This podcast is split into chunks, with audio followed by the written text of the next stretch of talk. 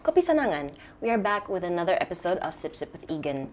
My name is Nadira Ilana, and we are here today with Egan, who I will be asking a few questions about.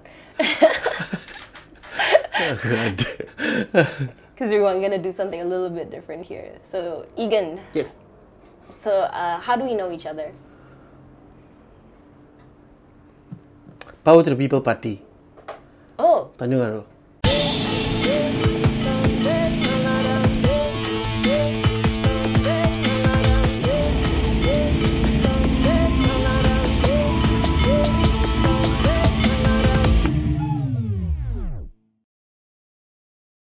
Oh that. That was the first time we met. Oh yeah, I said the Yeah. planting loh that time kan. Is this the one guy? The one at the beach? A lot of things happened, man. We, we were like in a closed space with a, few boxes of aerosol. We Is were doing this- like this mural, and everyone was there. Everyone was high on aerosol fumes. That was on the beach, ka? Yeah. Yeah, I think I remember. I was just flying back from KL at the time, Yes. and then um, nobody could pick me up, and I had all my gear with me, ba. And Oh, said yeah. terus lari ke sana kan, and then to like yeah, I took a cab to Tanjung Aru, and I was like shooting, and then I fell off the stage and set the planting, and then yeah, and then somebody I'm malas to say his name, but he like had to go and pull me up. Yeah, but I fell like three feet, no, a few feet down to the ground on the sand with like my camera, and that was me. Yeah, I don't think you, you were there for it lah, but I was just too busy. It was yeah. There, there was a lot of things happening. Terus macam yeah, a lot of a lot of old friends also nak. Kalau ingat balik kan, like these are the people yang in the art scene like if if that was considered day one. Power to the People Party was was a big first for for a lot of people lah, I guess. I mean, especially me lah. Um, it was the day yang I started mingling with people. I started uh, noticing that I'm not alone doing uh, weird sketches. I'm not alone with this. Uh, how you say? Um, fantasy kind of ideas in my head, and and when I met you guys, I feel at home. I feel like yeah because Yeah, yeah, because when I share my thoughts, can it it echoed, but you guys were not like okay, no, no, no, we're not going to do that. This is like too crazy. But but you guys like this is this is something that you are familiar with. So yeah, I I found home. Yeah, click. Uh, yes. Yeah, no, I feel the same as well. So I mean, like how that started. Also, at the time, I had just graduated from uni and I got my first job in KL, but I had asked them for a little bit of leeway because I had, because at the time it was like the no coal plant movement, kan? Like they wanted to build that uh, coal plant on the east coast, and then so I volunteered my time lah because Actually, even till today, I haven't, we haven't been to the site juga. But uh, environmental issues have always been something that I've cared about. And hari ini pun pakai Captain Planet punya baju. That that's a nice picture. Ragging. yeah, sorry. It's very rare. Yeah, it's just cotton on, but still, like I, I you know, it was a kind of a bit of a hero growing up lah. So I think we were like, I was quite lucky that, or we were quite lucky, you know, growing up in Sabah here because you're always surrounded by nature. Tapi memang juga lah got like um, environmental clubs and stuff, you know, that I joined when I was growing up. So it's always been like an issue that's been close to my heart lah. And I think I'm doing more to express it now lately, especially since MCU. Yeah. Yeah, but that was actually you're right. That was actually quite invigorating because I mean that's when we met each other. Um, but then also, what was it? Yeah, I think if I think about it now, like a lot of the activists and the artists that we work together then are still very close now. lah. Yeah. That's how we sort of like built our community. Family. Yeah, from there. Family. Really. Ui, Macam Fast and Furious. Exactly. Um, Yeah, because it's also when um, started doing the murals, and then Libby also was like part of it too. oh yeah. Yeah, we were all hanging out a- fair bit then. Libby, we miss you. We miss Libby so much. Dia tahu dia di mana sudah. Last I checked, Sandakan. Yeah. But I mean, it was also, um, I think before that, a lot of us felt that, you know, KK was really quiet.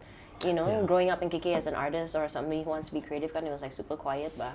And then tiba-tiba semua orang macam muncul ba at the same time. And then ada geng-geng ni mau pergi buat, you know, pergi buat mural and stuff. I guess it was the right time Yeah. because of the, all this political hoo-ha, and then we made we were frustrated enough, we were angry enough to to make a, a, a presence. Hmm. Kan? Yeah. Being back with all the auntie-auntie, kakak-kakak, abang-abang, like like Cynthia Ong, Ilan, they were like mm. come kids, and then we were like following, and then now we, I guess, we can say we're kind of leading, and I don't know. Yeah, in in some ways, but I'm kind of glad that we. s-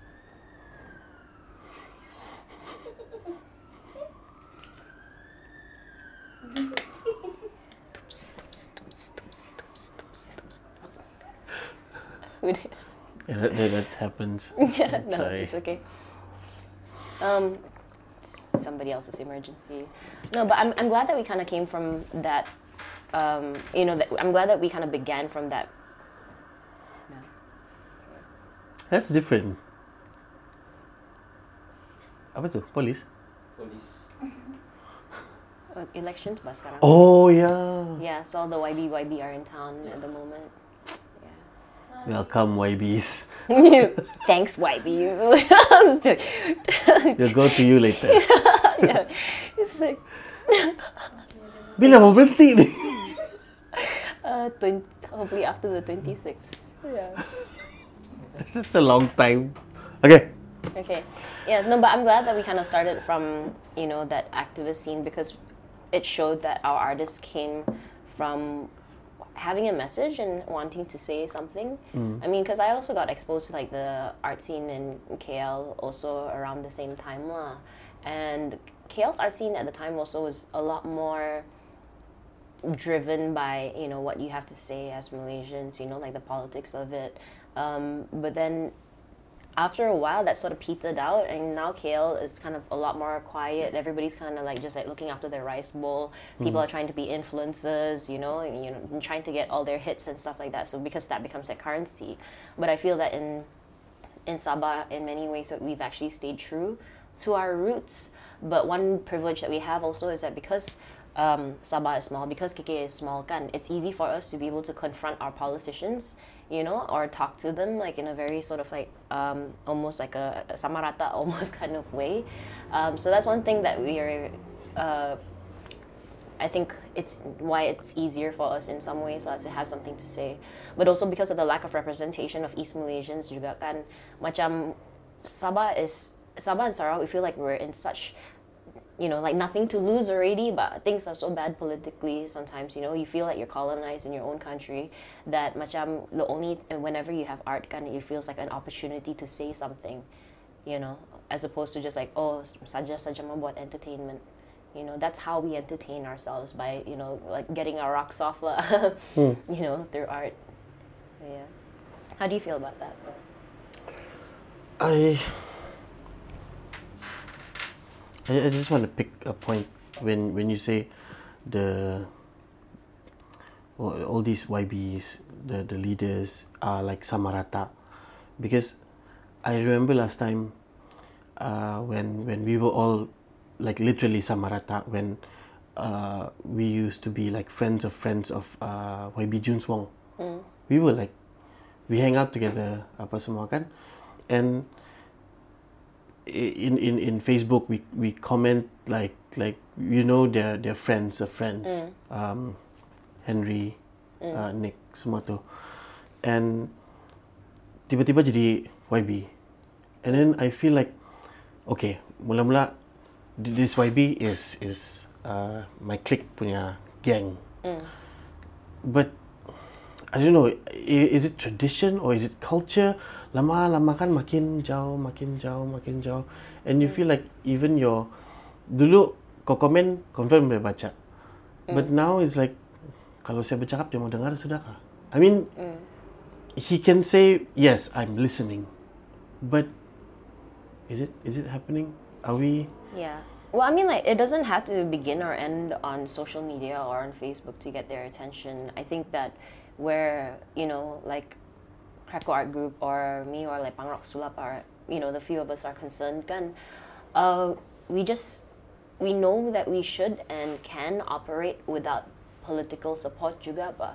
And I think if anybody has really ingrained that, you know, ideology in us, it, it's been Ilan. You know, Ilan has been like such a huge influence on on us in that respect, lah. So I mean, we're lucky to have that that god, god mama, you know, yeah, who who's made it Yeah. really just okay and safe. And because we have this family, because we have this unit of artists, you know, who have each other's backs, like we are also, I don't know, we also try to keep each other honest, lah, about things. Um, and that's actually a really beautiful thing lah, because I don't think not everybody has that, but there's something about the water here that we're able to do that. So I feel quite fortunate about that lah. Because where film is concerned, gun.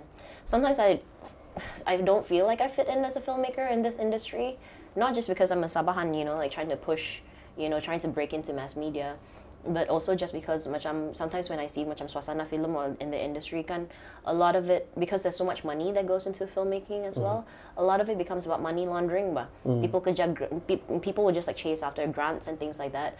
Um, but then at the same time, it's like a lot of money goes missing, a lot of money disappears, and people are just looking for the grants to do productions and things like that, you know. But the thing is, like, I find that to be like such a waste because, you know, when you have an opportunity to tell your own story, it's very, it's it's very satisfying, you know, and you can do a lot for your community, um, and and to help people. And it's like, why would you spend your time doing anything else True, but true. that and i'm not saying that like every film has to be like has to have a call to action or every film has to be an advocacy thing but you know like when you entertain somebody oh sorry.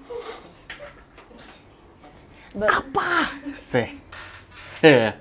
But when you entertain somebody, you know, or you make you cheer up somebody as well, or you make something that makes you feel like at home, you know, um, that is a great contribution to the world. So when I see people yang kejar duit saja, you know, just to make the production, those films don't end up going anywhere. And I think that where I've been different or I've been I try to work smart ba, not just keep making stuff all the time. Um, you know, a- as much as I can lah. And what I mean by that is just that I when I look back on it now and think about like who I was when I started studying films, I had a lot of really good instincts and my good instincts were that like to work your way backwards. So I always try to think about where does my film get seen? So a lot of people they only think about production setakat macam pergi shoot itu film, pasang kamera, pasang ini, pasang itu, tapi orang tidak fikir tentang dia punya impact dan and where it gets seen. So I'm definitely not the first Sabahan filmmaker. There are definitely a lot of people. Tapi the people who are making a lot of the straight to DVD films or the telemovies and things like that, that's one way of doing things. But um, I think like where we were coming up dur- during that time, we were fortunate because we suddenly we had like internet, social media. You know, it was the first time I think around like 2010, 2011 that we started to talk about our own history as Sabahans only because we had Facebook. We had no resources for that before. Everything was just like in kalau baca dalam buku sejarah pun mana mau cari Sabah ni? You know, there was like nothing. But True. in, even when I watched when I made Silent Riot, um, when I made Silent Riot and I saw it at Freedom Film Fest, I was just like shocked because I was like, wow, I've never seen a Sabahan on a big screen like that before. And then because of that Freedom Film Fest format where they screened the films in different places and I saw the impact that it had on people, um, then I started to be a little more, bit more strategic about where I place the film and who sees it, you know, and that's become really important. Um, because some especially the danger with much I'm just making films or videos that just go straight online gun it can also go nowhere yeah so that's why it's really important to sort of like campaign or to strategize you know where it gets seen it's important to know your genres. It's important to be able to tell the difference between a telemovie and a straight to dvd film. Um, you know a difference between the difference between an advertisement and a short film you know um, because each of these different forms have different lives or different journeys you know when they're put out there. And i think not a lot of people are very aware of that. Not even in kl sometimes. So yeah. Huh. I mean, I am not aware of this. I, I always think like, okay, kah, Is that Yeah.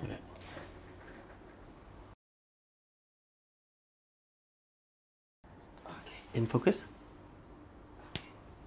Ada merah? Okay. I I always thought like, bah kalau kau bikin film bagus, memang orang mau tengok lah. And you don't have to like, I mean you you can market like sikit, but it will speak by itself. I never thought like there's all these campaigns and and and and Well, it's important to think about you know where your film goes. So, for example, um, why I started um, I started programming films a few years ago. I think maybe in around 2016. No, the first time I programmed a short like short film screening, I think it was might have been in 2014, 2015. ka, I can't remember now. But the reason was because uh, whenever I made my films, like I, I made a couple of sh- films in 2012. One is Lastic, and then the other one was um, The Silent like it. Riot. Yeah, thank you. Um, but when I screened it in KL, I noticed that audiences don't respond to it the same way as they respond to it in Sabah because there was such little representation of East Malaysia at the time that they couldn't place us. It was really macam betul-betul zaman zaman macam oh you're you're from Sabah. How long have you been in Malaysia? Like welcome to Malaysia kind of thing. typical But- questions. ah. and it was just especially hard for me because I was coming in there as a storyteller, but as a director. I mean, I don't want to just like go in and be a director just like that, lah. But I naturally gravitate towards the storytelling side, you know. And in a country that's like very like still thinks of themselves as Malay, Indian, and Chinese, macam I noticed like my Sabahan or like um, like Ch- Chinese Sabahans or maybe like Bugis or Melayu punya Sabahans kalau dorang pergi sana, dorang can still assimilate, but but even though I didn't know so much about my Dusun culture, kan memang I didn't feel like I fit in or there was a place for my narrative. So I always felt like I was getting pushed back, pushed out. You know, you, they, they're like, okay, we want to do this Kaamatan stuff, but they cannot tell the difference between Sabah and Sarawak. Tapi saya pula yang kalah. Saya pula yang tidak dapat peluang untuk bikin sepunya cerita sendiri. And there is an urgency, there's a sense of urgency with that because I know that the reason why I don't know about my own culture is because there's no material for it and then it becomes cyclical.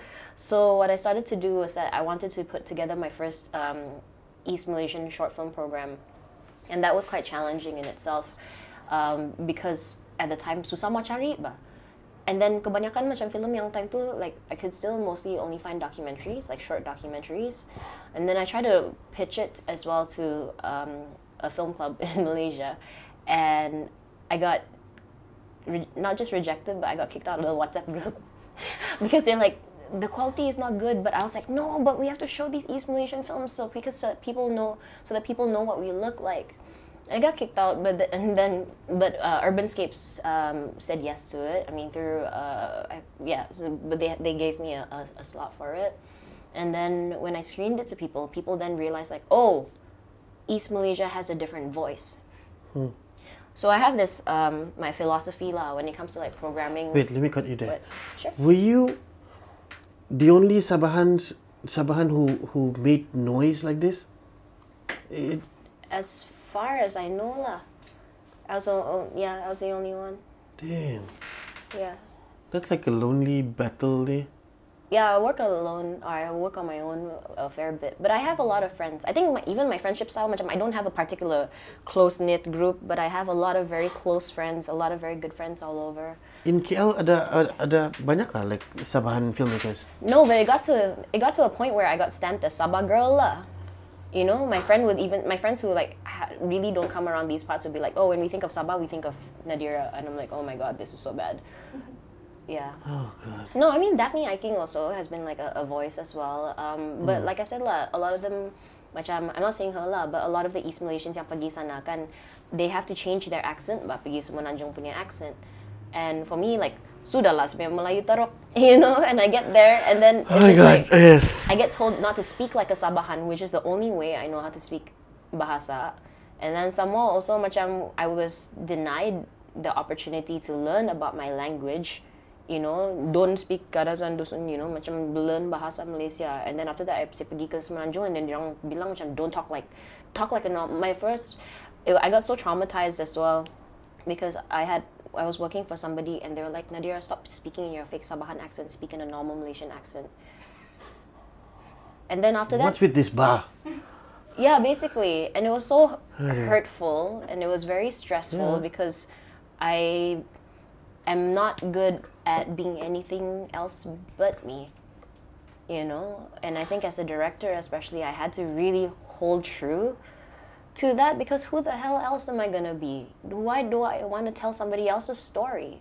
You know, when when I, when I go back, you know, and and I was also very conscious of the fact that macam, you know, growing up at the time kan macam I had a lot of friends yang masuk juvie ba.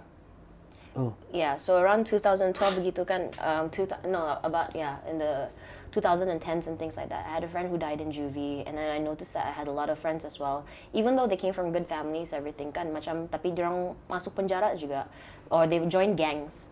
You know, just because it felt like they had nothing to do, like they had no morale, no confidence in themselves, and I started to realize that a lot of that was probably tied to the idea that when you don't have that representation, kau selalu fikir orang luar saja ba yang bagus. And that's an effect of colonialism as well. Like colonialism isn't just about people taking your shit. Colonialism is also the effects of colonialism is somebody is projecting onto you. Kenapa kau tidak cakap macam aku? Kenapa? Why don't you like sorry? Uh, why don't you dress like me? like why don't you talk like me? You know, if you don't do these A, B, and C, kan you're not civilized. Your baju baju kadazan should be velvet. yeah, yeah. What the hell? it's not supposed to be velvet. It's so 80 yeah. Pe- Some people trapped in the 80s. Really? Kako bagyan na dira ayer. Oh, sorry.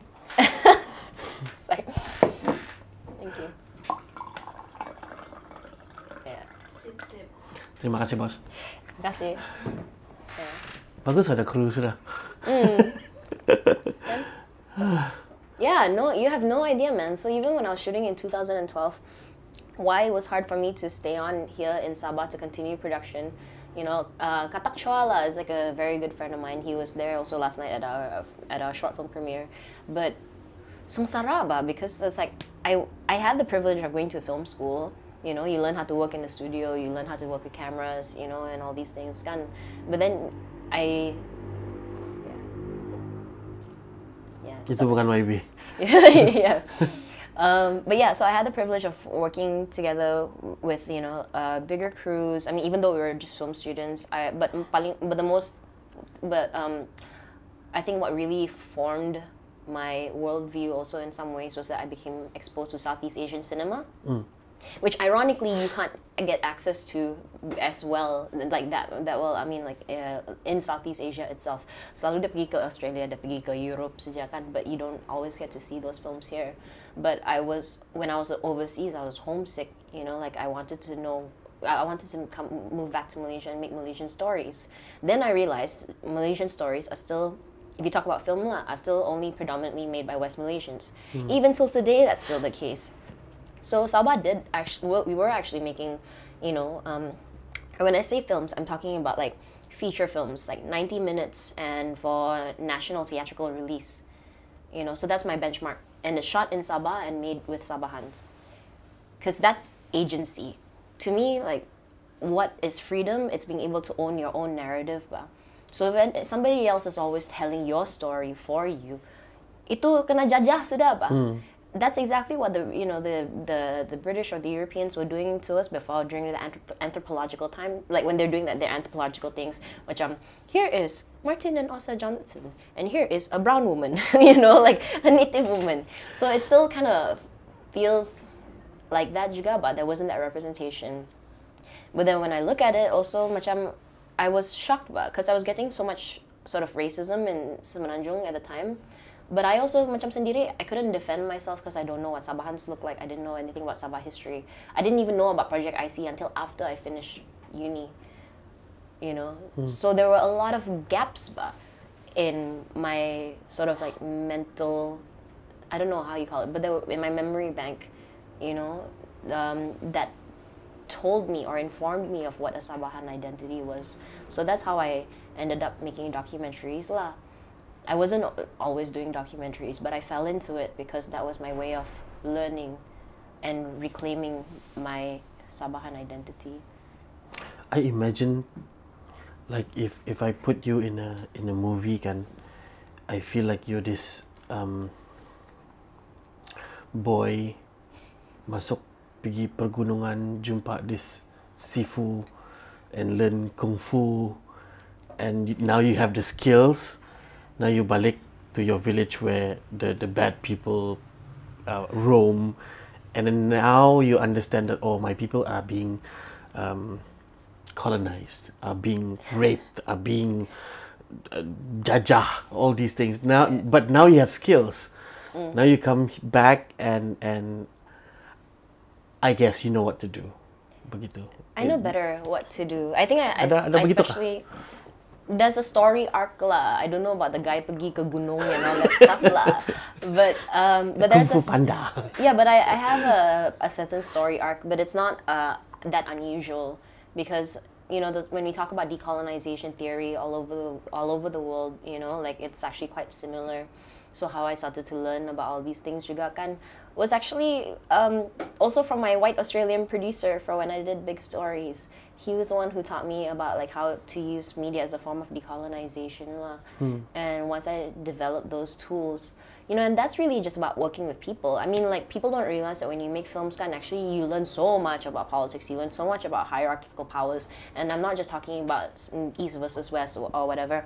I'm talking about gender even like you know do women get to be behind camera do women you know get to tell their own stories and such um, or from which perspectives being able to i'm serious when i say that being able to tell your own story is a privilege. So i mean people keep asking about the whole like um, you know now we can put stuff on youtube and things like that. People still don't realize that um, there's a big difference between being able to self-publish and being in the industry and can you get access to those slots. My biggest beef is still kenapa cerita Kaamatan gawai for the ads like kenapa orang macam production company dari semenanjung sejaba yang boleh buat especially because these are indigenous stories so why I started to identify as an indigenous filmmaker as well memang juga saya keturunan dusun lah even though like, like campur a whole bunch of things um, is that when we talk to indigenous artists all over the world, you know, it's about trying to re- recover from cultural erasure. In some cases, it's genocide. For us, it's called epistemic violence. So, yeah, yeah. So these are like the theories and stuff that my my sifu, my yeah, my white Australian sifu like taught me. ah lah. okay okay i Um, need to do homework okay yeah.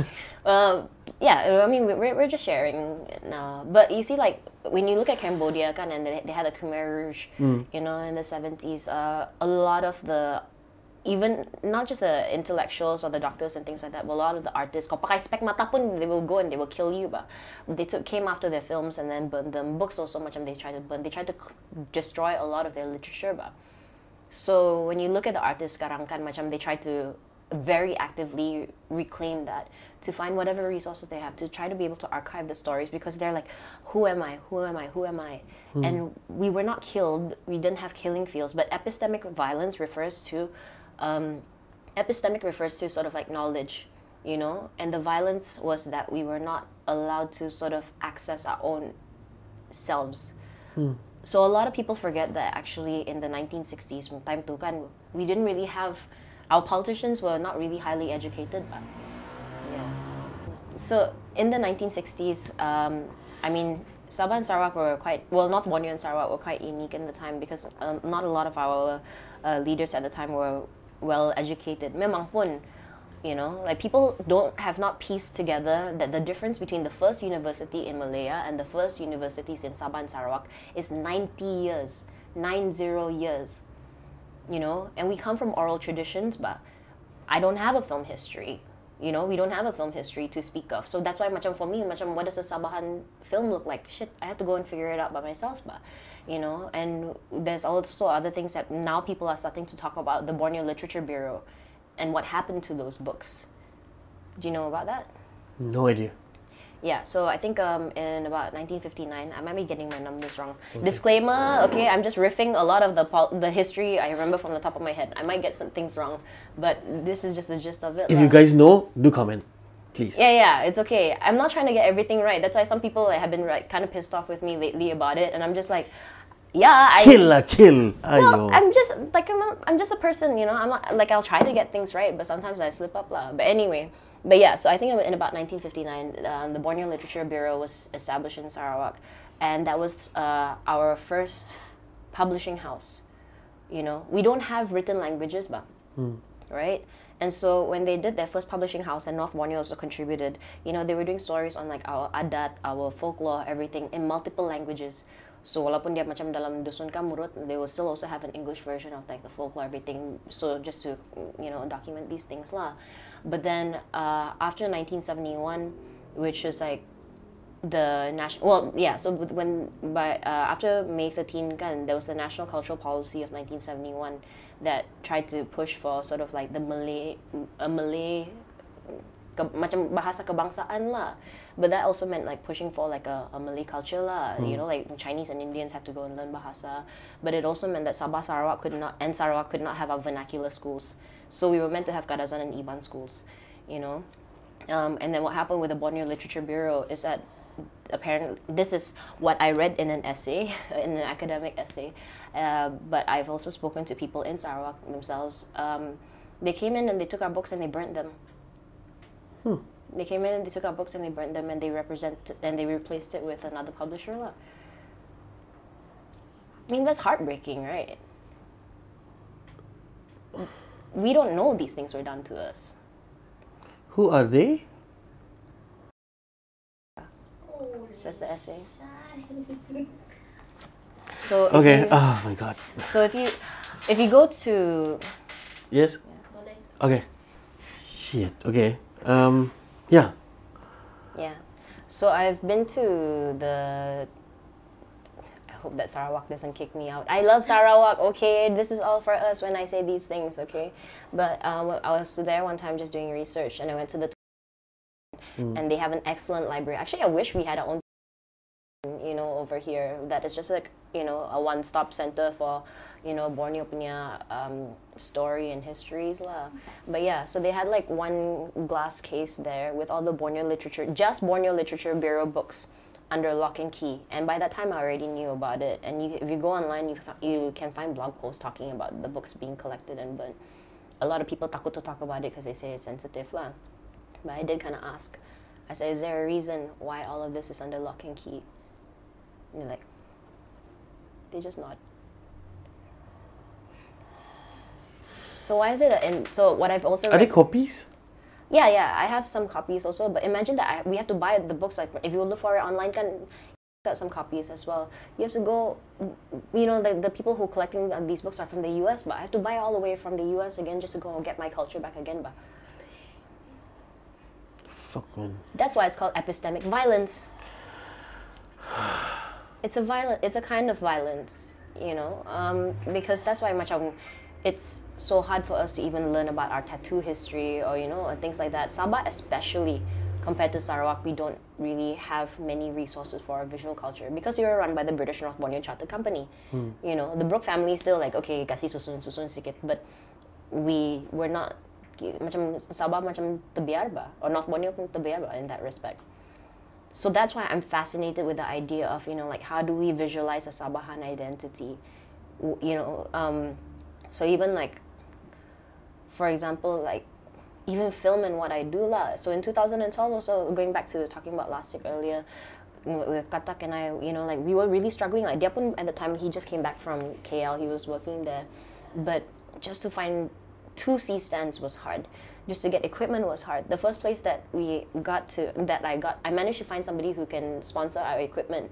But the thing is, like the guy at the time, he had just he it was in Karamunsing ba, and it was not an equipment rental place. It was actually um, they were doing like security cameras but people kept asking them for film gear so he started to get like some stuff from china which is like not so great quality. But he was nice enough to sponsor us lah. But even the gels and everything he like that he said okay return it. Or like need kalau kau guna satu kali you know we have to explain back to him. It doesn't work like that lah.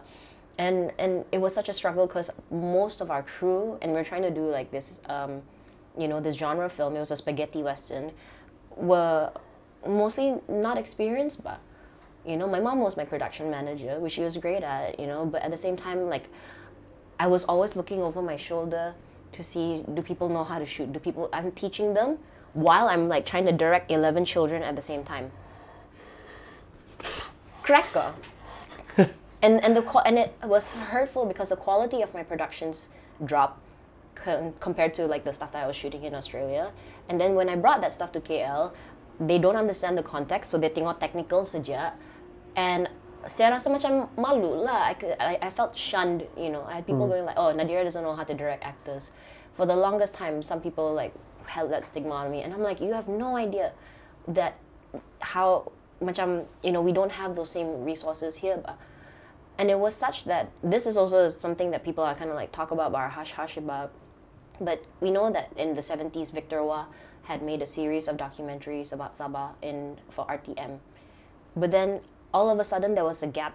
And i believe reading fausto barlocco's books fausto barlocco writes about media and nation building. This is an essay that i always refer back to. So don't kill me. You go find his uh, article. Like i'm just quoting it. But he said that in 1983 was when you know the Semenanjung punya networks like TV2 came in, and they said to Sabah Sarawak, you don't have to do your own productions anymore. So for 20 years, about 20 years, up until like Ampal and all those uh, people, you know, like the you had the technology to start shooting your own things because that back then was film, ba. even in the 80s, 90s, even in the early 2000s, also people were still shooting on film. And so when they did their straight to DVD movies, it was revolutionary, blah, because you were you you had the technology to be able to, you know, do that and to able to be able to self distribute. So that's why, like for me, why saya bukan saja mau bikin film, tapi I want to break into mass media because those jobs belong to us. I'm a freaking Malaysian, you know. Why is it that kalau di Semenanjung semua besar red carpet everything you know theatrical release dia cakap pasal box office ini itu tapi kalau di sini here's my DVD you know? Uh, or sometimes that people here they don't know about the culture of doing film screenings. It's actually really important to do film screenings and film clubs because you're building a community but but that's where i feel like that disparity lies lah what does it mean when we talk about a film history in sabah and sarawak can it be necessarily called film or a cinema like do we have a film or cinema industry when it's only this year's 2020 and this is the first time since Daddy M. Borhan's films in the 1980s that we have Katak Chua coming out with Craze Below the Wind, Mark Abbas coming out with Avakas. That's a really long time. That's a hmm. really long gap. So that means that if since 1983 until now, in my lifetime, there still has yet to be a Sabahan made film for national theatrical release. And I'm a filmmaker. yeah. This is bleak. But I'm very hopeful as well at the same time. So, especially in the last, um, especially in the last couple of years, lah, because it's not just been the programming. To be honest, I like I, I, I do occasionally pick there. People have been making good short films from East Malaysia, but but people have not known what to do with them. So sometimes you get, you know, like I hear from the older people. I mean, older filmmakers like Ho Yu Hang or whoever. He was like telling me last time hmm. that in the '90s that him and Yasmin Ahmad actually saw this like Sarawakian short film, ka apa, you know, that they really liked, but it kind of like disappeared into nowhere and that's why I say it's really important to find where to situate your film or to explain to people what is the relevance of it. And so when I started to do the short film programs and screening them together, you know, actually I remember like the one one of my fondest memories also was that when um, there's this thing that was started by Tahuang called the Next New Wave. So it's actually a short film punya or a film a young filmmakers punya program development program, and that was the year that I met Putri. I think in 2016, Putri Purnama Sugua, and wow, she sapu man, like she won that competition and then won the next level to Southeast Asia and then all the way, and she won that as well, um, and then gonna sent to Busan ba, for the Asian Film Academy, you know. But when I first met her that time, I was like, oh, who's this girl? I mean, and I was so excited because she, I mean, Bebra is, Bebra Charles Mylin also is another Sabahan filmmaker, uh, but she's a lecturer at UITM. But um, Putri and I were like more like in, in the industry. Uh, but Putri was already like, okay, sekejap di KL, then sekejap she'll like fly back to Sandakan to make her Sabah films. And I was so excited because then people looked at her and go like, and for the first time in years, Nadira's not crazy. This is a thing. Like wh- how you saying that we when we met at the power, uh, power to the people punya party kan, it was the same thing. But then it was kind of funny because I heard from somebody recently. They said that like, oh, when Putri came up, you know, somebody said like, oh, but Nadira's gonna be jealous lah because she's not the only Sabahan filmmaker. And like, What? That's not my point. Yeah. Yeah, but that's how stupid some people can be lah, or sh- uh, shallow. Because if I don't I hope it's just like one that one person. lah. we get a lot of other. It doesn't matter lah the comments, but the thing is just like I have never wanted to just like naik sendiri. Because kalau saya naik sendiri tiada guna ba because crew you need a whole team. You need a whole kampung to make a film. You really do you know? And then I'm, saya pun tidak puas hati ba kalau saya tengok. I, like I think about you know the films that I want to support my friends I want to support because I want to see those films. Because I'm tired of watching status quo films.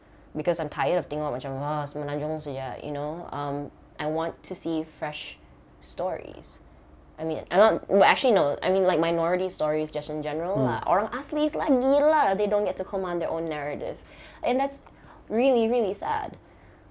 You know. So, those are the stories I want to champion, lah. Um, but it's not easy, lah. To I'm still trying to find the balance, to be honest, between like doing the commercial stuff and doing that. I used to assistant direct a lot in KL, also for like uh, ads, short films, feature films, also you know so that's where i was getting my experience lah.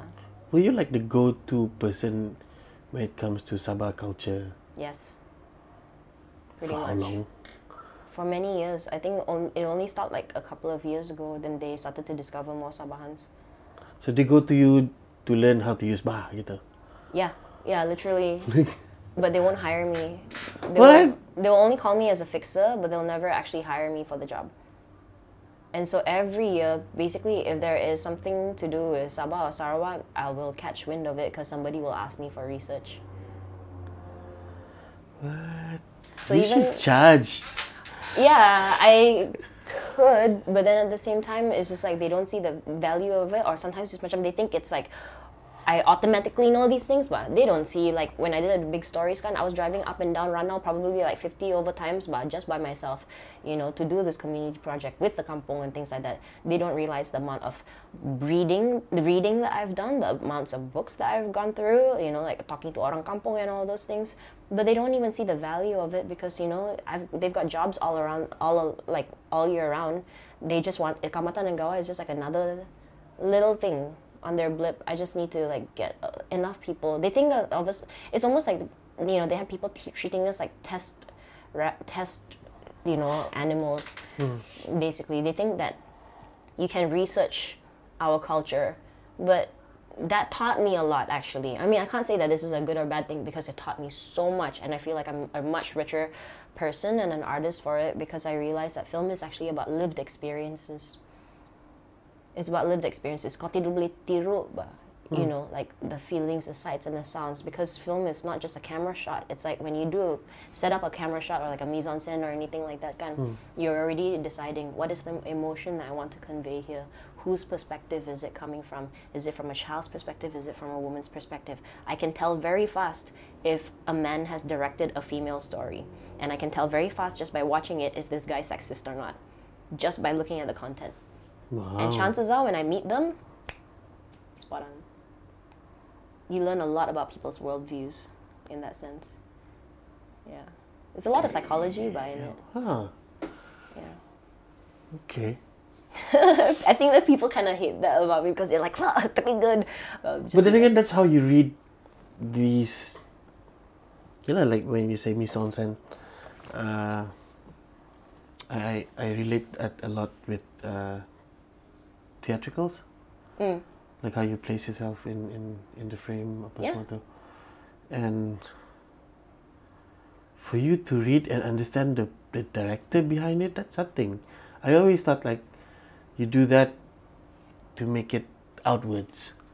I didn't know it can be inwards, like it Oh. projects what you are. Oh, most definitely. Most definitely. Makin takut sial. No, no, no. But that's the beauty of it because a good short film can, or a good film, or a piece of art, actually, just in general, you know, that's why you're giving a piece of your soul every single time you make this film because uh, people can see who you- people. I think a good film also when the people watch it, they get a sense of who you are. Hmm. So I think I was in uni or some, something like that when the first time somebody said this to me and they're like, Nadira, I have no idea what you're talking about, but when I watch your film, suddenly it makes sense. Like I know, I understand you now. And you know the idea of like where, you're talking about earlier, you know, like when you feel so lonely and you feel crazy, you know, and you're trying to find your community and try, you're trying to find a gang. That's why I feel like very fortunate that even though film has been such a painful process for me, it's always been about the process of getting to know myself better and be more true and more honest to myself lah. And I'm really glad that I stuck with it because apparently I'm, I'm Taurus, but that's why I was like, okay, stubborn, but it's like, okay, one track mind, itu saja, but like, because a lot of people, I think they say they tell me lah, you know, would have given up just trying to be themselves.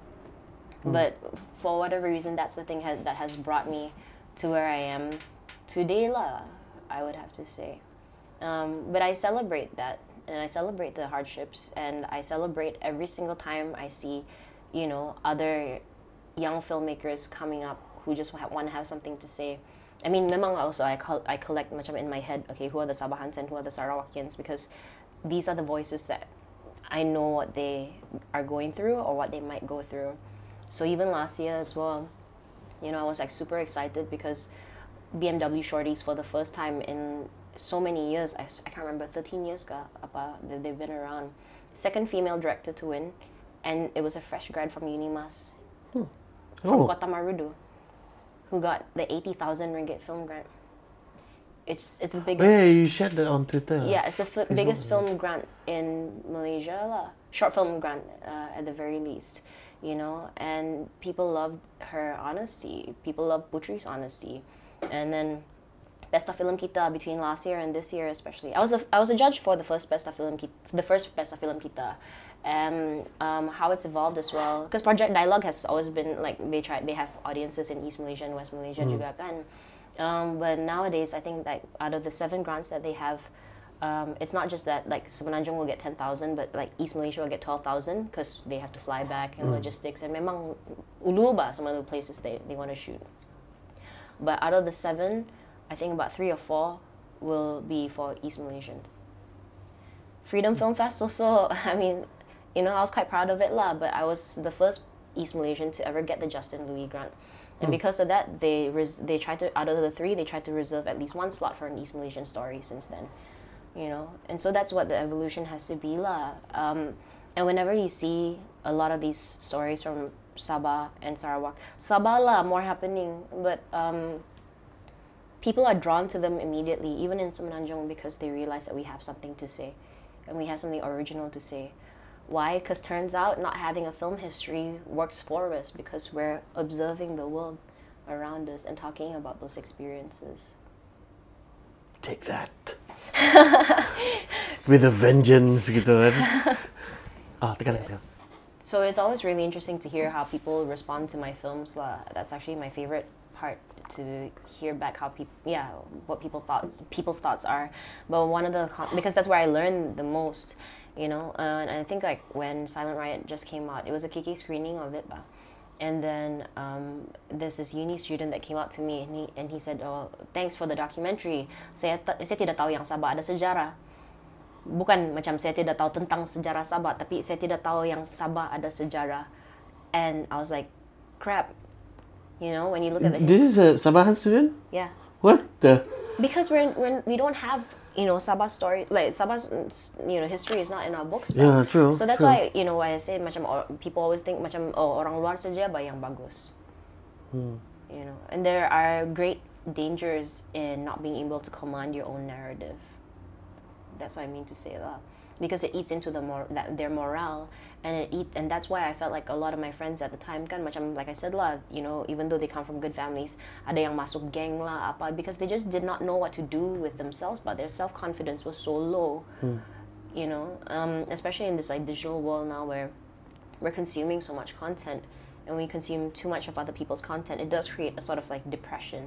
You know it does affect people's mental health when they feel like there's some there's not enough out there that belongs to them themselves. So it's good lah. Memang that there's you know we have youtubers you know people like you self-publishing and stuff like that. But self-publication doesn't pay nearly the same. The budgets are not the same. And by right like we're malaysians. Where are our slots in the malaysian film and tv You know, Malaysia's industry is still Malay, Indian, and Chinese. And even for Malaysia Day projects, also, I get told don't do a Sabahan accent.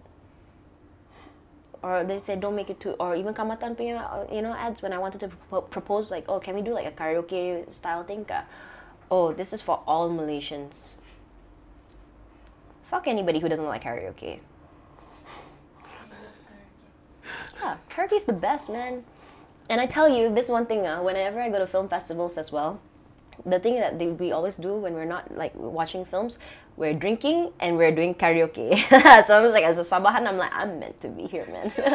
Aku jauh-jauh kena jemput pergi Italy juga for film festival juga, ada karaoke juga, but you know, next to all Italy? the yeah, next Okay. all the Renaissance paintings, and like I'm at a film festival, and I'm just like, this is the life I was made for. you know, as somebody who loves karaoke, you know, all my kaamatan, you know, nyanyi-nyanyi di kampung paid off but when I go overseas, you know. yeah, really. So yeah. I, I, I, yeah, I said this just now when when I was growing up. I, I always think that my culture is, is not um, how you say cool, because because of all these um, Hollywood, uh, films. Uh, I always think that um, if if I'm being dusun, if I'm being murut, if I'm being uh, kita kita kami kami, or I would say kalau saya jadi diorang, I won't be relevant. I won't be. Uh, it won't be how you say. It won't be romantic. It will be funny. It won't because when when you say I love you in dusun, it it will sound weird, and you don't. You just don't do that Yeah. and and lately I I've been how you say uh, there's this regret lah um, of putting my culture aside putting um, even even when I started painting I I, I followed uh, all these um, idols yang saya rasa hebat from uh, Western culture from Semenanjung Malaysia. And I, I feel like okay if you want to be a, like a good artist you need to, to be like them you need to have their kind of touch their kind of composition Yeah. their kind of mentality lah then you can sell these pen, paintings and more and more practice I, I realized that this is bullshit this is this is me being brainwashed by by something that I I don't see. And and tonight when you you say all these things, I realize like I've been messing up, uh, and I didn't realize it. I I I, I never. Eh, sedih lah. Macam all this while uh, okay lah you can say like uh, kenapa dusun tidak tattoo and when you say it's it's purposely erased by someone or some kind of an entity to to make us forget about our culture macam saya bersemangat terus ni macam like like I said just now like with vengeance now now Yeah. That's why I'm saying like we don't we didn't have a Khmer Rouge, but we had that epistemic violence or actually like it just goes back to when we talk about the formation of Malaysia. But I also look at I've been examining more closely as well the national cultural policy. Um, well, not national cultural policy actually. It's involved a, a, a lot. Uh, I've, I've no, I've not really been looking into that so much, but I've been looking at media and nation building. So there's also other social theory to kind of talk about like what happens when you build a nation. So we just celebrate. Well, we're recording this. We just celebrated Malaysia Day yesterday, kan. Um, but then, you know, books like uh, Benedict Anderson's Imaginations talk about actually what is a country. A country is a piece of fiction in some ways, because the country is really much. It's not just like these borders that somebody went and put there. Uh, but then you have to brand the country, and that's where artists come in. So people always say, say to me, it's like, oh, Nadia, you know all this stuff. You should join politics. I don't want to join politics. You know why? Because at the end of the day, politicians need us. Because who's gonna go and design their flags? Who's gonna write, you know, like the Rukun Negara? Who's gonna write the national anthem and compose everything? We're the ones. Artists are the ones that give a nation a face. We will give you our quotation okay Yes, exactly. yeah, kasi. it's not free it's not favors okay YB yeah, bro. much. So, but once you have artists or people or society, you know, self-actualize, that's when we can take our power back. Really, you know, and we have that privilege to be able to do this now. Our parents didn't have that. So another thing that has to change also in the mentality of our parents is like they have to, you know, get out of that fear that there's still the ISA.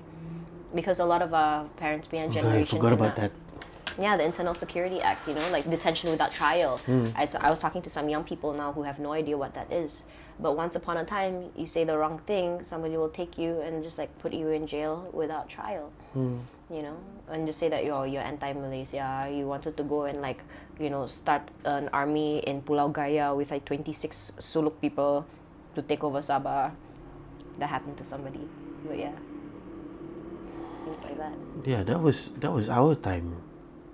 I was in I was first year when when all this reformasi happened and I had no idea. It it it it bumped me out because I couldn't go to the stationery store to get my art supplies, but that was it. I did I wasn't involved with with all these uh, social movements. What year was that? Young- This was Nicola? in 2001, 2002, those those times. I forgot exactly when. Why couldn't you get your art supplies? Uh, because most of the roads in in KL closed down because of the uh, Anwar Ibrahim punya. Oh, reformasi? Yeah, reformasi, and Oh. and this riot. In the 90s ka? 97? There there was one during the early 2000. Oh, okay, okay. Yeah. And then there was one riot in Kampung Baru or something. Sentul I forgot. And there was this all all these race thing, and it was scary, confusing. At the same time, you couldn't go anywhere, and uh, a lot of roads were closed, and and uh, shops because of logistics, they they they're not selling anything. So that that was like the longest two weeks of my life, and I didn't I didn't realize that because I was Sabahan, and this is like oh ini orang KL, and I I wasn't there lah, I wasn't present lah, but now thinking about it, like I could have done something cool then. but yeah, I just like eh ni hal dia ni. I, I I don't know. I I should have I should have mau tahu but, but no. Oh, I, I, Okay. I don't know. Yeah, so I mean that's also another thing lah. People try to make people well, we they try to make it seem as though like politics has nothing to do with us lah.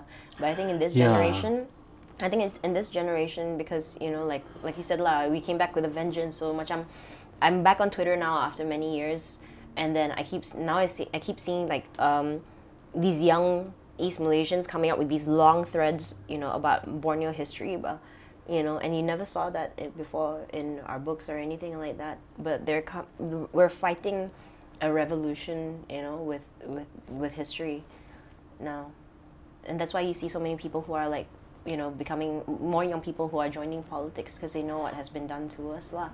You know, kenapa Sabah Sarawak miskin and all these things because the disparity is a bit too obvious to be able to ignore at hmm. this stage. Yeah. I should edit this and and publish this sooner. Before, before election. I mean, we- we're we're how you say we're non-partisan. We're not telling you like. Uh, I will t- say don't vote for race-based parties or people who believe in ketuanan anything, but definitely keep your politicians accountable lah. I don't support any particular party, uh, but there are candidates that I do like and who I think you know uh, deserve the support. But otherwise, people really don't. I think people really need to allow it to sink in, like how dangerous ketuanan Melayu actually is. yeah. Yeah, because also I was reflecting on it today, kan.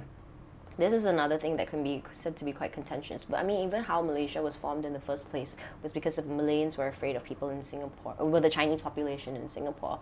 So they looked towards Borneo. You know, they said that oh, like the natives of Borneo can be classified as Malays, and because of that, they conveniently used that to, you know, form Malaysia together lah.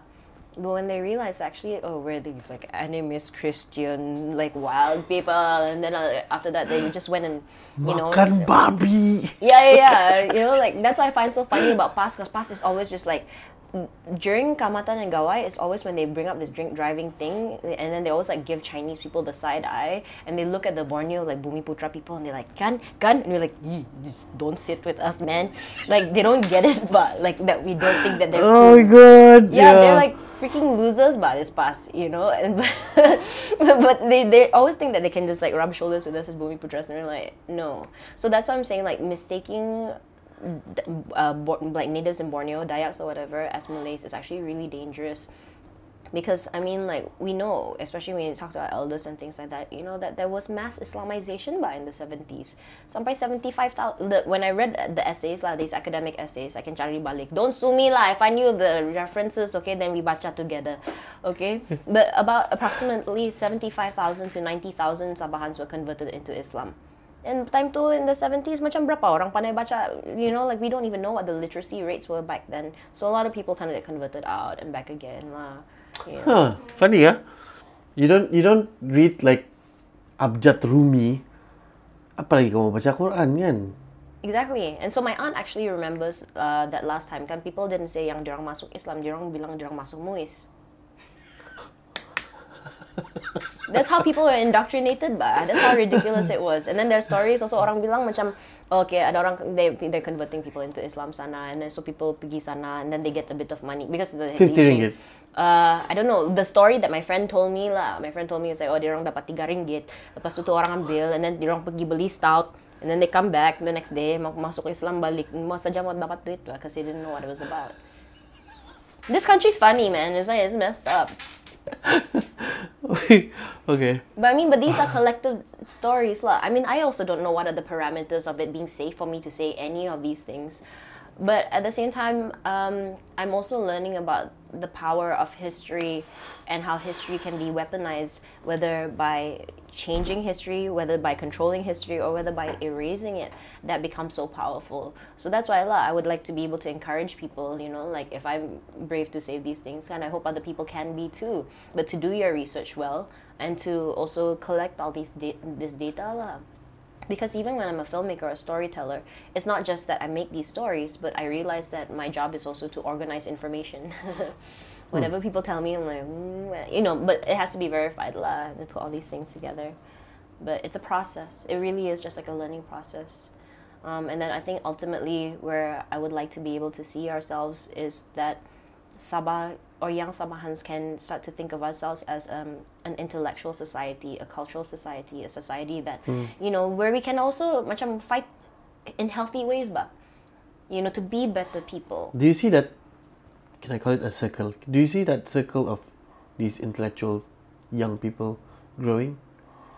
I think this election, yeah, um, because there are all these like new NGOs coming up, and then the Sabah Bangkit video is like so damn cool, um, you know. And when you see more young people sort of taking back control of their narrative, it's heartening. Sometimes they think that oh, I'm just making a film or I'm just making a music video, but I don't think they realize that when we take our power back, people outside realize that they can't mess with us you know, and that they cannot tipu orang Sabah as easily as we could before. That Sabahan people cannot be bought. What's your opinion on on YouTubers in Sabah? Yeah. Do, do, you- do you see um, hope in this? I mean, I know film has this. I just get annoyed when people confuse the two with Yeah, where yeah, I'm re- yeah, and where. I'm just where I'm concerned. You know, like I, I think YouTubers are, are great. I mean, like do your thing. But for me, my practice, kalau orang bilang macam, oh Nadira, are you still doing your little videos? then it's like, uh, no, because it is becoming a problem that even the institutions also cannot tell the difference between funding YouTubers and funding short films, and that is a problem because short people who make short films are the future filmmakers like for theatrical release they're the ones that get the box office hmm. offices. This is talking about your taxpayers money bah. youtube you can monetize it you know? You can get your sponsorship. It's a just a whole that's what i mean to say earlier like it's a whole other ball game bah. but when hmm. it comes to film which is sastra bah, it's literature. It's a way for us to be able to understand ourselves better you know? And it's about being able to sort of say something about ourselves in a more meaningful kind of way Um, but that's not being funded. There's more funding for PSAs right now for whatever reason than short films because people don't understand the form. And I think that's dangerous lah because like I said earlier, young I mean also we're not as exposed lah to watching so many short films. I also didn't get a very good understand like education in that sense that you know we watched a lot of feature films but we didn't watch a lot of short films. And now I'm more exposed to short films and having been a judge, you know, for short film competitions. I'm lucky, man, like that I got called, you know, to to be a judge even for you know for these competitions because up to now I've probably seen about 500 short films ish already and that's what gave me the literature or the resource to be able to figure out ah this is how I do my next one. And and when you do a short film well you know the the game would be I mean the the journey would be to submit to festivals to maybe you can win some money or you know to which will go to your next film you know and you get to be, exposed to a lot more varieties of films.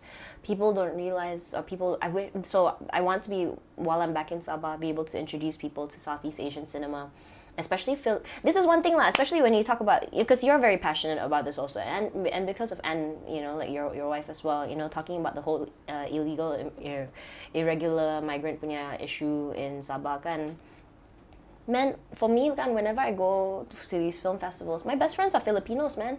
Filipino cinema is so brave it's so bold you know like they they can talk about anything under the sun and then I think that's also where I got my courage from but you know thai cinema indonesian cinema has really helped me to get a better sense of who i am you know in this nusantara so i also think that film is a really great way to humanize people so in the sense that macam kalau orang cakap pasal racist inilah itu whatever i'm like man if you watch filipino films and you heard them speaking tagalog ka bisaya or cebuano or anything you'd be like wih macam dusun lah Kan? Exactly. so that's why like film distribution is so messy and how that sort of feeds into our prejudices and things like that kan is because Mindanao is like facing is, is there and then got Manila and they're only watching that place this kind of place. So when I was traveling there last year, the guy said to me, he's like, Oh, you're from Sabah? I didn't know there are people there. and I'm like, "Huh, that's but I laugh at it lah. Yeah. So I mean, like, film is a great way for people so, so that they can see human beings as themselves. I was watching this like really cool um, episode. Uh, on, it's like from it, a program from Indonesia lah, macam Rencana TV saja lah. But they were talking about how like Timorese um, comedians were changing the way that the rest of Indonesia saw Timorese people. Because sini pun we're so hor- we're so horrible to them, cakap om lah, whatever lah, that kind of thing. But when I was talking to my um, Timorese gardener here kan, and then I was asking him about where where do you come from, you know, tell me what your kampong is like. Because it's a bit stupid lah. We like here we take, treat them as immigrants, tapi when we go backpacking to their countries, it's so freaking exotic kan. You know, so he was telling me a little bit. Well, I mean, it's these are the things that need to be overcome and these are the this is why i believe in cinema and visualizing our experiences but so I was asking him about where he's from. He's like, oh yeah, yeah, duduk. And, yeah. and then uh, talk, he was talking about like Dorong punya Raja and all that stuff. And I'm like, oh, we think of this guy just as a gardener, but he like has a you know this whole kingdom. He came from a kingdom. I said that's like legit cool.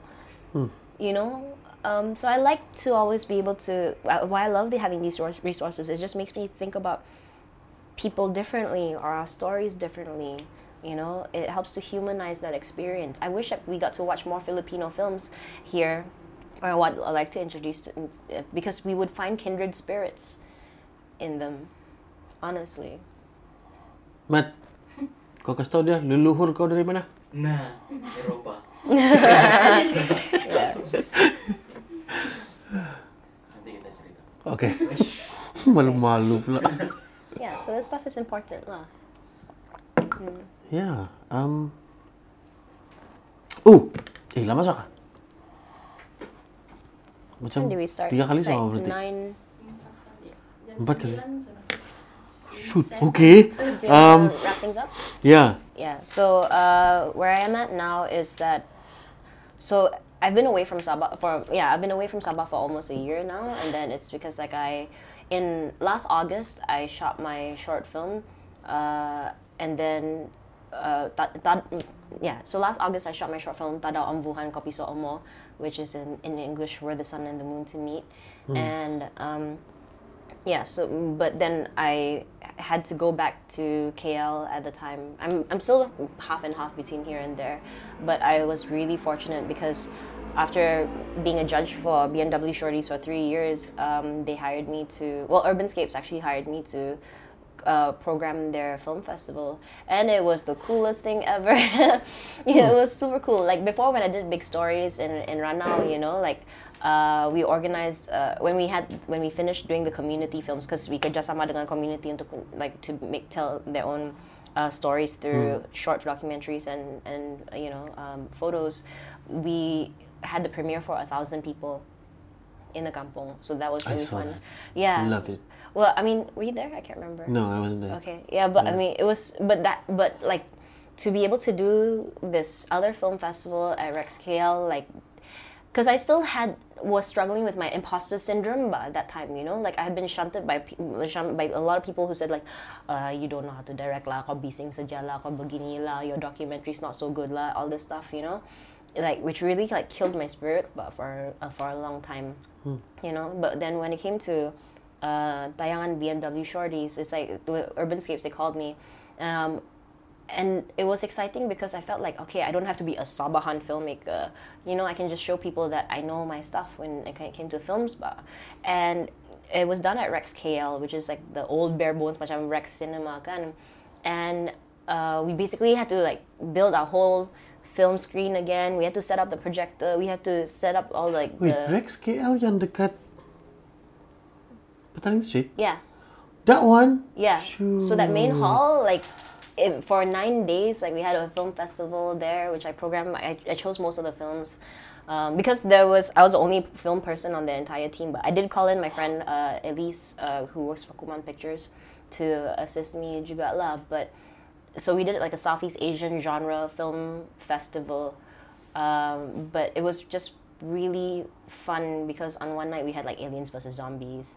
Another night we had Cambodia nostalgia because it was like Cambodian uh, documentaries, you know. Um, and we also did the workshops and talks and things like that. And it, that gave me a lot of my confidence back in saying that hey, I know how to do this. And it was tough because like uh, I was also moderating most of the talks you know, for all the filmmakers. And I, I can't remember now, we had about like 19 films that screened. And then, but we also had the short films, I don't remember the numbers now. Uh, um, and then when, you know, BMW Shorties, the competition itself, the day itself, it wasn't just that Ikin Ki Charles won Best Film, but Putri also won Best Director. So, itu pun I got flack from some people because they're like, oh, it's just because Nadira's there. And I'm like, mm, Fuck kita. no, it's okay. They can say that all they want, but it's also because the films were good. The other judges, there are four other judges there. The other judges were the ones who were fighting for them. So the last three years I spent going like, can we have East Malaysian stories in the top 10 at the very least? Wow, the top two bah, by women somehow. A lot of the strong Sabahan voices are, are in film actually women.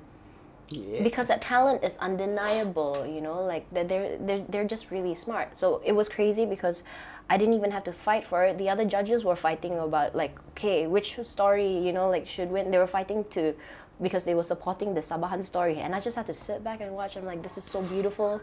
it's so beautiful right now. Like I have arrived at a point where I don't have to defend my culture, you know, so much. I mean, sometimes I wish that I could, I can't do this, but like, you know, like I wish I could sort of protect people from having to deal with racism of any sorts, you know. Um, but I'm also just screw that lot. That's not the point. The point is that there are really cool films and resources for us to watch, for your daughters to watch, and for your kids to watch. You know, like for the next generation to be able to view, and that's so exciting.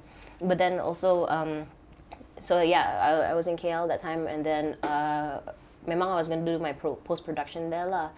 Um, but then MCO hit, so that delayed our production. So itu yang susah was that I couldn't come back to do my ADR, my additional recording. Um, with, but but we had a very strong team lah, all together. So that's the new short film that's coming out, and now I'm also working on um, trying to build up my production company, Telan Bulan Films. I love that name. Yeah, thank you. I always like, why, why do they come up with such? Do you know where it's from? No. It's from the Chuta Tarob. What, was that? Okay. So um, this is where I've, I'm also I've also been trying to like go around and collect our folklore and things like that, and so um, my mom had told, told kind of told me lah about the tarab or kalau di Bingkul dia panggil like si Arab or Barab. Yeah. Pernah dengar kan? Baru tahu. Ya, Barab. We, we heard of it. Ya, so orang dulu-dulu kan orang percaya macam kalau ada macam gerhana matahari ataupun gerhana bulan kan, it's because like, there's this monster called uh, Barob who went around and just like was a greedy monster and swallowed everything in his path. You know, and then including the sun and the moon. And whenever they do that, orang kampung uh, people would just like come out and bang pots and pans, gongs. In Tambunan, they believe that if you make a wish, you know, um, you can the it'll Tarab will spit out anything that you desire. So you'd be like, uh, Barab, Barab sama motosikal. And Barab would be like, "Bleh, motosikal. You know, and with the moon, you know, for example. Okay. But it's also a play on words of um, Terang Bulan. Because the, I mean, the, the song is, our national anthem is sort of like much, much older than that. But with, um, but the Indonesian title of it is Terang Bulan. So it's like, in a way, reclaiming the Malaysian identity uh, but also getting agency because agency is really apa yang di dalam hati kau, apa kau punya aspirasi. That's how you truly humanize a person. So that's what my, I guess, our company and philosophy is about lah. I mean, I don't know if I can always afford to just like um, do minority stories. At the end of the day, I just want to do cool like arty shit, like not not artsy lah, but like really like cool stuff. You know, um, it's not all just at advoc- advocacy and documentaries and that kind of thing. You know, um, but I would also definitely like to because I started producing also like last year for other people. I produced Bebra Charles Marlin's like Nina Vow under my company, and then that was a Kadazan language film that won Best Short Film at MIFFest. You know, uh, and then Bront Palarae and Sharifah Amani were also among the judges, and I think maybe Namron also. That was a very kick-ass film. Thank you. Very, very. this topic. What? Like. Yeah, so I mean, yeah, I mean that topic gets covered uh, a fair bit, but like yeah, so just in gen- general, I like the idea of kalau si pasang TV kan, eh boring, boring. Pernah tengok sudah ni cerita, pernah tengok sudah ni cerita. Apa yang si mau tengok? That looks like a cool story. I want to make that. Or that's a person that has never had a voice. How can we help you have a voice? Because that's gonna change your life. So that's, I guess, the philosophy that we kind of go by. lah. Shit, I had like yeah. tons of story ideas. Now sitting here like satu satu hilang ni yang that's no no don't go with that no no no no no. No, my advice is always like um, you look at apart from the stories that you have, but you look at the resources that you have. Yeah. Yeah. So that's also one tricky thing. Like why I say Southeast Asian cinema is powerful is because if you watch just Hollywood films, then you think that you have to do a Hollywood style budget to go and make that stuff. But do you have the resources? No. You know, um, yeah. But when you watch Southeast Asian film, films, especially the films like I feel lah personally, the ones yang dari Mindanao semua kan, you see the small budgets that they have to work with, and you see how similar their culture is kan. Then I'm like, oh, okay, you can actually. This is how you can sort of like play around with the budgets with the story to come up with something really powerful. So that becomes a reference point. Yeah. So you're not trying to like sit here and make Pirates of the Caribbean, you know, when you don't even have two C stands, you know. Then I I I I feel like after you saying this or semua ni, I feel like there's so many things under my nose that I haven't been seeing. Mm. Like all these stories that my mom told me. I mean, you met my mom.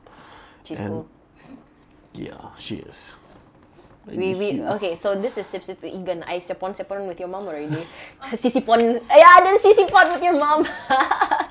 now I sip sip with jalan igan. je lah. yeah, funny.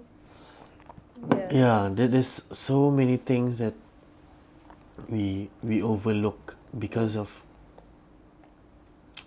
I, I- I cannot say that I blame other people for for brainwashing me I, I, I guess now that we've learned we are educated we are civilized mm. it, it's time to take a step back We're so civilized. I mean, like, Yeah. I mean, we were always, always, always civilized, but it's just like civilization from somebody else's yardstick is very damaging. Hmm. So I mean, like, when you're an animist, you're extremely civilized because you believe in protecting nature. True. That's the most civilized thing that you can possibly do.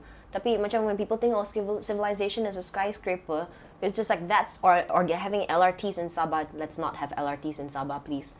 Buses, you know, like our buses have been the same like since for the last like they're older than me also, but you know. Hmm. Yeah, so it's it's it's really important that we understand that development should happen within our own measure, but and that's why I said that we have to know ourselves, know what we have to offer in in order to do that, and we're not just copying other people.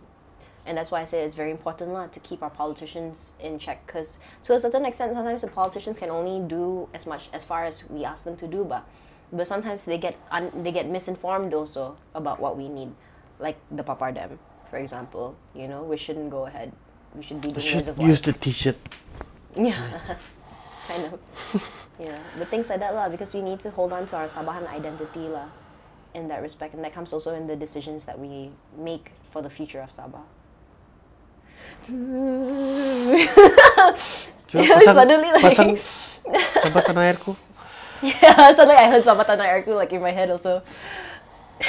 Ah. Okay lah. Yeah. Nad, thanks for this one. Oh, it was so much fun. This dude. is like. I always thought Barup is like someone yang really gumok and eats everything in the drawer. Itu godot. No, we use Barup juga. Oh, oh, oh. Yeah. Right, yeah. Kan itu cerita pun dia makan makan makan. Saya saya tahu. Yeah. But I, Sorry. I I tried to figure out what it looks like. So every time I go to a different kampung, I try to ask different people like apa cerita Barab. But I did find it in Ranau, what it looks like. I, I'll show you. I send you one of the films later. It's um we do not want to forget how our ancestors find food, and it was one short documentary that we shot in Bongkud. So I sent my cameraman, nah kau pergi lah, kau go shoot with the guy cause dia masuk ke hutan kan untuk merambat. And then I was like editing, saya nampak balik, he merambat. Oh, it's like a little silver fish with a black spot there. Oh, ini barab. Orang dulu-dulu bilang yang ni dia pandai makan bulan. And it was like, I'm like, I'm like looking high and low. What does this big ass like monster look like? And it was a tiny little silver fish with a black spot on it. That's why we're magic and we're civilized people. Yeah. You know, because we paid attention and we listen to nature. And that's why we need to come back to With a vengeance. to vengeance, to love ourselves. It's called self love. Like just love ourselves in our culture, but don't think that we're better than other people because that's that that's when people get racist. Yeah. No, we Sabahans. We cool. Chill, chill. We got Lihing, we got Siopon for everyone. Yeah. Everyone. Everyone. Yang tidak boleh minum di depan orang, we got the kitchen. Yeah. And it's I mean all that fantasy as well. It doesn't have to just be Marvel films or all that stuff. Like we have our own, you know, original superheroes as well. Oh yeah. Yeah, Yeah. true. Like Gayatas. I don't know. Should I go into that? But yeah, we had a female headhunter that took 70 overheads. Let's go that.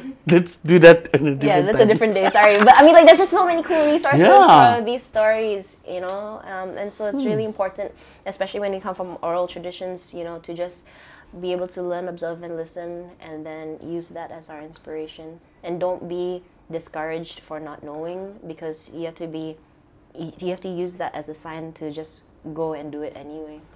Yeah. This is what happens when I sit with Nadira. I I get schooled. I yeah, terus kau jadi jadi student ni. No, no, no. I, I've, I've learned a lot from you as well. I liked your talk the other day at the workshop. That was really good. Yeah. Really? We all learn from each other. Guess, I guess. Yeah, I we do. We do. I mean, that's why we have a community lah. I got you, bro. got you, Pinoy. Bah, okay lah. bye bye lah. Thanks man. Yeah, thank you for this. Thank you. Thank you. Bro. um, tahu macam mana nak. Like I, I still want to consume all this info. Um, for you guys yang lagi mau mau connect with with Nadira or you want to connect with us, uh, do do comment below if that's your thing. Um, kalau kamu kenal because I I think the the circle of my viewers masih lagi yang kawan-kawan and yalah just just connect with us see what we can do after this maybe we do an underground film screening Yeah. I don't know. I don't know. You can. Um, Um, but till then, also, I mean, you, you guys can follow me. I'm on Twitter. I'm on Instagram as well as Feistgeist, F E I S T G E I S T. And then my production company is Telan Bulan Films. Uh, so we've got a website, telanbulanfilms.com. And yalla. Senang kerja pada dia. I, I forget all these things and she's like, ada checklist dalam otak dia. Bah, okay lah. Um, this has been Sip Sip with Egan and Nadira and Cinta Leong and Ate. uh, so, we end now lah. Ciao. Bye-bye.